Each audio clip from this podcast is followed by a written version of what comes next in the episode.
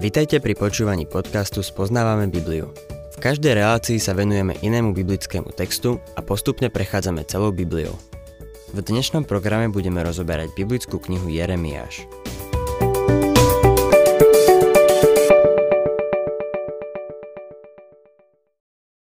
Milí poslucháči, v knihe Jeremiáš sa dostávame k novej časti, ktorá kladie dôraz na historické udalosti. Jeremiáš by mohol povedať, ja som vám to vravel, ale je príliš zainteresovaný. Je zničený a zlomený tým, že proroctva, ktoré musel odovzdať svojmu ľudu, sa teraz naplnili. Vidí, že mesto, ktoré miloval, je zničené a národ, ktorý miloval, ide do zajatia. Jeremiáš verne predstavoval Boha a konal ako jeho svedok. Ak by ste chceli vedieť, aký mal Boh pocit z tohto všetkého, stačí sa pozrieť Jeremiášovi do tváre, ako mu tečú slzy. Od začiatku jeho služby už ubehlo vyše 30 rokov. Na začiatku sme ho videli ako 20-ročného mladého muža, kňaza, ktorého Boh povolal za proroka. Teraz je vo vezení a vojsko babylonského kráľa je za hradbami Jeruzalema. Obliehanie mesta trvalo 18 mesiacov. Jeremiáš približuje niečo z týchto dejín v 52. kapitole a viac sa o tom píše v 2. kráľov a v 2. kroník. Toto je Nebukadnesarov tretí a posledný útok na Jeruzalem. Predchádzajúce razy vzal len istý počet ľudí do zajatia a Citkiu posadil na trón ako svojho vazala. Citkia sa chcel dostať spod vplyvu babylonského kráľa a tak sa obrátil o pomoc na egyptského faraóna. Faraón sa rozhodol prísť Citkiovi na pomoc a pokúsiť sa ho vyslobodiť. Samozrejme to, čo plánoval, bolo dostať Judsko pod vládu Egypta. Keď sa faraón priblížil k Jeruzalemu, Nebukadnesarovi velitelia sa stiahli. V tejto chvíli to vyzeralo tak, ako by sa Jeremiáš vo svojich proroctvách mýlil. Boh teda oznámil Jeremiášovi veľmi silné slová. Jeremiáš, 37. kapitola, 7. až 10. verš.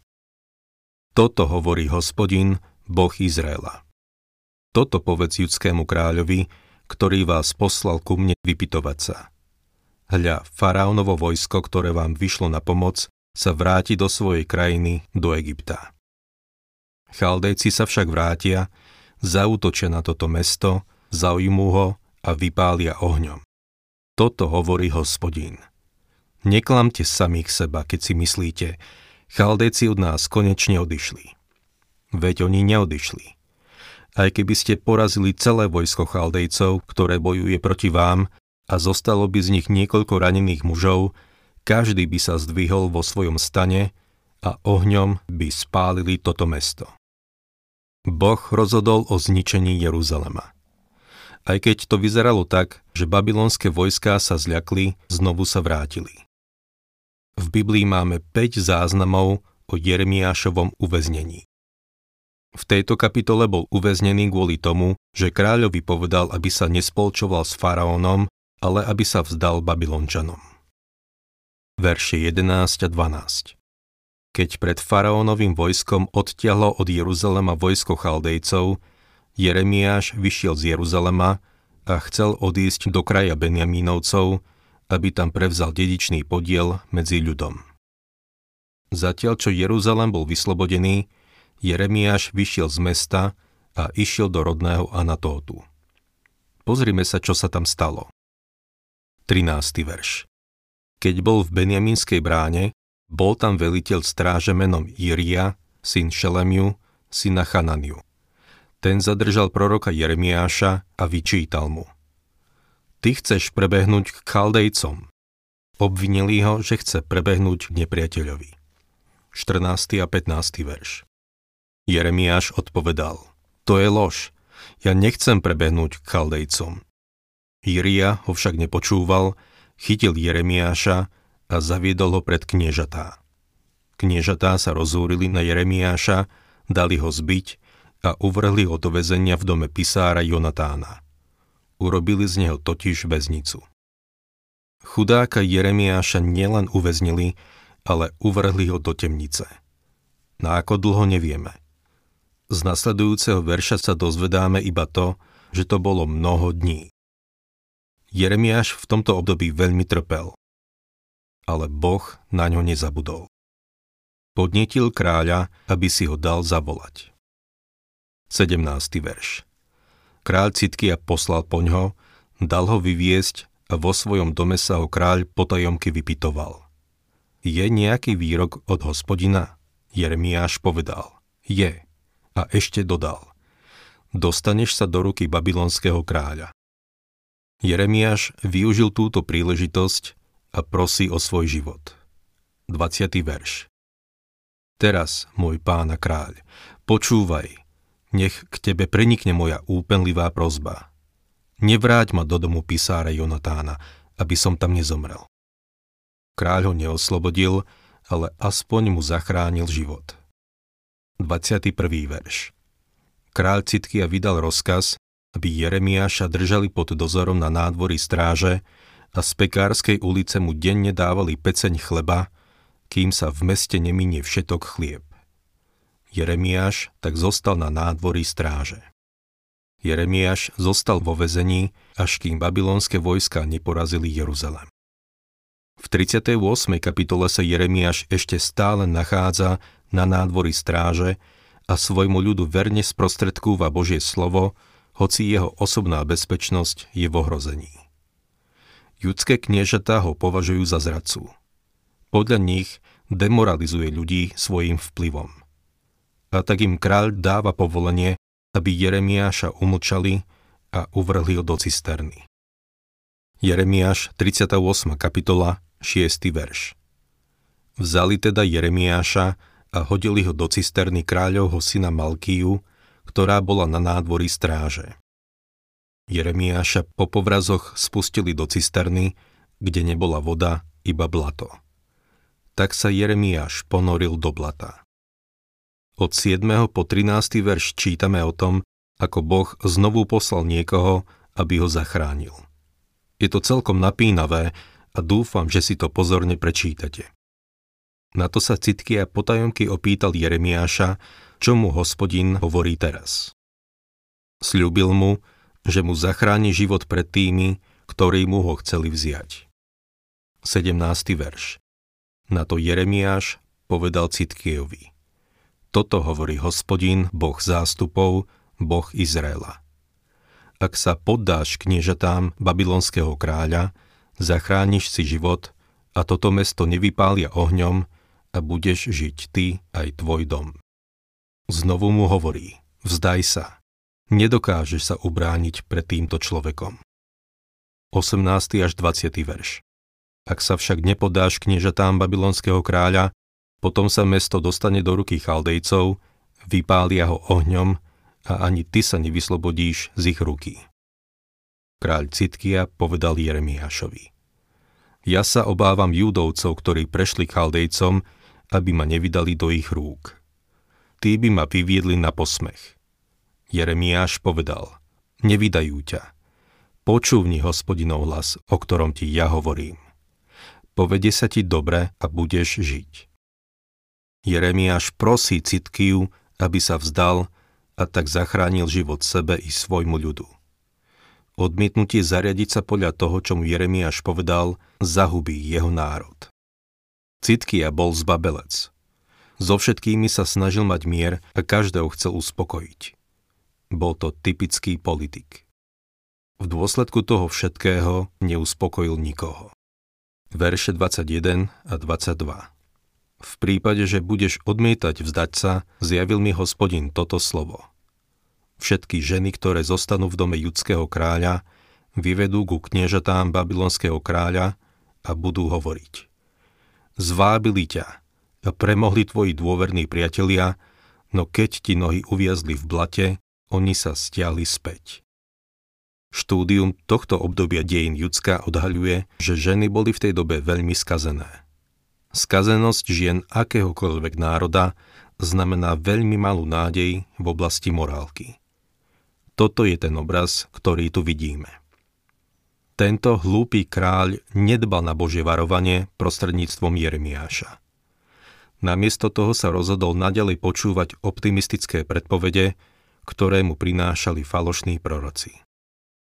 V 39. kapitole dochádza k príšernému krvi prelievaniu, ktoré Jeremiáš predpovedal. Budem čítať prvý a druhý verš. V 9. roku judského kráľa Citkiu v 10. mesiaci pritiehol babylonský kráľ Nebukadnesar a všetko jeho vojsko k Jeruzalému a obklúčili ho v 11. roku Citkiu, v 4. mesiaci, v 5. deň toho mesiaca, vpadli do mesta. V nasledujúcich veršoch vidíme pád Jeruzalema.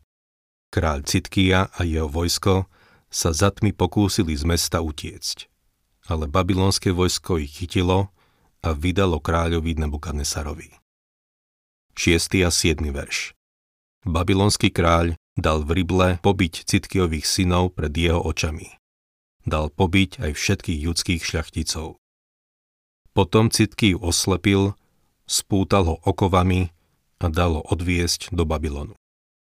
V poslednej kapitole Jeremiáš podáva spätný pohľad na toto hrozné obdobie. Spomína tam veci, ktoré zanechali na ňom hlboké stopy. Znovu tam spomína, že babylonský kráľ usmrtil Citkiových synov pred jeho očami a potom Citkiu oslepil je zaujímavé poznamenať, že Nebukadnesar prikázal svojim mužom, aby Jeremiáša vyslobodili z väzenia a dobre s ním zaobchádzali. Čítajme 12. verš. Ujmi sa ho, dohliadaj na ňo, nenakladaj s ním zle, zaobchádzaj s ním tak, ako si on povie. Boh sa naďalej staral o svojho verného proroka. 14. verš.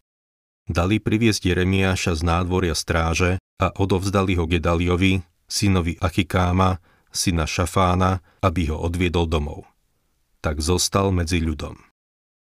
Týmto začína obdobie, ktoré náš pán nazval časmi pohanov. V Lukášovi v 21. kapitole 24. verši povedal A po Jeruzaleme budú šliapať pohania, kým sa nenaplnia časy pohanov. Trvám na tom, že pohania ešte stále šliapu po Jeruzaleme. Pohania majú v skutočnosti stále to mesto pod kontrolou a Izrael nemá pod kontrolou sveté miesta v krajine, okrem múru nárekov, kam môžu ísť nariekať. Pánové slová sú stále platné. Pre našu generáciu je ťažké prijať skutočnosť, že Boh súdi. Že Boh môže vyniesť súd nad národom, nad rodinou či nad jednotlivcom. Jeremiáš hlásal hospodinovo slovo 40 rokov odsudzoval hriechy národa a volal ich pokáňu. Boh mal s nimi veľkú trpezlivosť a nechali sa jeho trpezlivosťou oklamať. Vďaka tomu falošní proroci hovorili. Vidíte, Jeremiášove slová sa nenaplnili. Teraz sa však naplnili a bolo už príliš neskoro. Boh má s ľuďmi trpezlivosť a nechá ich tak, až kým nenastane čas, keď už niet pomoci. Judsko je toho príkladom. Až do poslednej chvíle na nich prostredníctvom Jeremiáša nalíhal. Zavrhli Boha a nakoniec prišiel deň, keď Nebukadnesar zrovnal to mesto so zemou. Nikto z celého ľudstva nechce počuť, že Boh bude súdiť. Pre ľudí je ťažké uveriť, že Boh sa dokáže nahnevať. Niektorí ľudia sa nám snažia nahovoriť, že Boh hnevu je Boh starej zmluvy a že nová zmluva prezentuje iný obraz Boha. Ak mám povedať pravdu, v novej zmluve sa viac píše o Božom hneve ako v starej zmluve. Prečítajte si Matúša 23. kapitolu a dobre si všimnite, aké strašné veci tam hovorí ten nežný Ježiš. Beda vám zákonníci a farizei, pokrytci. Staviate hrobky prorokom a ozdobujete pomníky spravodlivých. Hadí, vreteničie plemeno, ako uniknete odsúdeniu do pekla? Potom si prečítajte zjavenie Jána, kde sa vylievajú čaše Božieho hnevu. Nehovorte mi, že Boh starej zmluvy je Boh hnevu a Boh novej zmluvy je Boh lásky. Vždy, v každom veku, je aj Bohom lásky, aj Bohom hnevu. Hriech trestá. Vždy vidíme vedľa seba Boží súd a Boží milosrdenstvo. Boží trón je trón milosti, miesto, kde nachádzame milosrdenstvo a pomoc ale ten istý trón bude jedného dňa súdiť túto zem. Pre človeka dnes je to veľmi ťažké pochopiť. Božie zákony sú neúprosné a súd je trestom za neposlušnosť tých zákonov. Zdá sa, že v morálnej a duchovnej rovine je to pre ľudí ťažké pochopiť. Hoci v prírodnej sfére je to celkom zjavné. Ak tomu neveríte, vystúpte na nejakú vysokú skalu, z ktorej máte výborný výhľad do rokliny pod vami. Ak by ste urobili krok dopredu, viete, čo by sa stalo – v prírode sú isté zákony, ktoré sú neúprosné. Ak ich dodržiavate, budete žiť. Ak nie, zomriete. Nazdávame sa, aký úžasný počin to bol, keď človek chodil po mesiaci. A zaiste aj bol. Ale uvedomujete si, že to bolo možné iba preto, že tí ľudia dodržiavali Božie prírodné zákony. Neopovážili sa ich porušiť. Keď vyštartovali, nenasmerovali to priamo na mesiac. Išli tam, kde vedeli, že mesiac bude v čase ich pristátia. Zákony tohto vesmíru sa totiž riadia zákonmi. Ak by tí astronauti ignorovali tie zákony o vesmíre a pohybe, stratili by sa niekde v nekonečnom priestore a zahynuli by. Rovnako by sme sa mali nechať poučiť z lekcie ľudských dejín. Stačí sa prejsť koridorom času a pozrieť sa na trosky, popol a zrúcaniny veľkých svetových civilizácií. Svedčia o tom, že Boh je Bohom pomsty, Bohom trestu a Bohom súdu. A keď sa z vysokých ideálov a vznešenej morálky znížili na prízemné ideály, klesli a zmizli zjaviska ľudských dejín.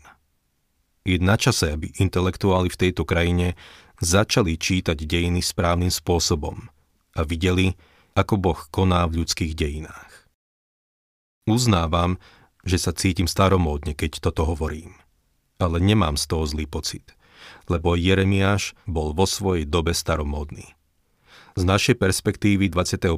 storočia môžeme vidieť, že kráľ Citkia bol tvrdohlavý. A všetci sofistikovaní intelektuáli boli hlúpi. Nevadí mi, keď ma nazývajú intelektuálnym tmárom, lebo vidím, že som v dobrej spoločnosti. Budem taký ako Jeremiáš, jednoduchý človek, ktorý verí Bohu.